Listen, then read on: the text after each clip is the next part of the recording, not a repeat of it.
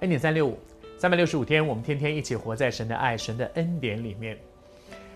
蒙福的人生，昨天我们和您分享说，在以撒这个非常蒙福的人，他的一生都蒙福的人，圣经上讲到说，他的蒙福第一个部分是因为他的爸爸亚伯拉罕是一个什么样的人？亚伯拉罕是一个听神的话的人，亚伯拉罕是听完之后愿意遵行的人。亚伯拉罕不但是一个遵行的人，而且是持守的，不是遵行了三天就没有了，遵行了五天就没有了，甚至三分钟热度一下就没有了。他是继续持守，持续走在神的心意里面，即使跌倒了，即使做错了，他愿意回来，继续在哪里跌倒，在那个地方站起来，继续跟随主。我求主帮助我们。很多的时候，我们会中了一个撒旦的诡计啊。比如说，哇，我我我我老是有一个毛病，我就是管不住自己的嘴啊，管了三分钟，管了一天，管了两天，管了三天，后来有一天忍不住了，又说了，而且连本带利的把那个脏话，把那个不该说的话都说出来，然后就很气馁，说算了啦，以后不要再改了啦，反正改不掉的。不是诶，亚伯拉罕也不是一路走来从来不出错的，但是每一次他出错，神光照他，神就把他。都都愿意回头说：“我在这个地方跌倒，我就在这里站起来，我继续往前行。不要中了撒旦的诡计，说没有用啦，改不了的啦，你就是这样了，你一辈子这样无所谓了，反正就是这样。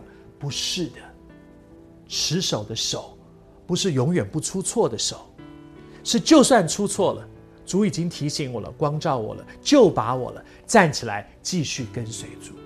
这是亚伯拉罕。”而以撒呢？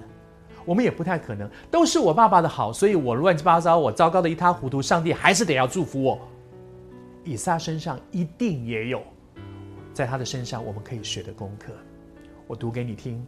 当神对亚伯拉罕、对以撒说：“他说，你你不要到别的地方去，你就在我指引你的地方。虽然在闹饥荒，但是我告诉你，你不要怕，你到那里去，你就留在那里，我会与你同在，我会赐福给你。然后。”以撒怎么样呢？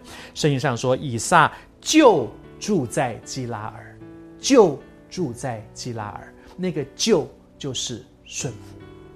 我还是说，圣经上启示我们，每一个被神所爱、所使用的人身上都有一个共同的记号，那个记号叫做顺服。顺服就蒙福。当一个人失去顺服，你再能干，你再有才华，你再聪明，你再努力，但是失去顺服，上帝就不能用你。当上帝根本连用都不用你了，你还希望他祝福你吗？其实这个道理非常浅显。你在办公室，如果你是一个主管，有一个员工又聪明又能干，学历、经历、资历什么都好，就是不听你的，你到最后大概也只好放弃他，说：“我宁可去用那个没有你聪明、没有你能干的。”但是，他听话，我要他做什么，他会认真的去做的。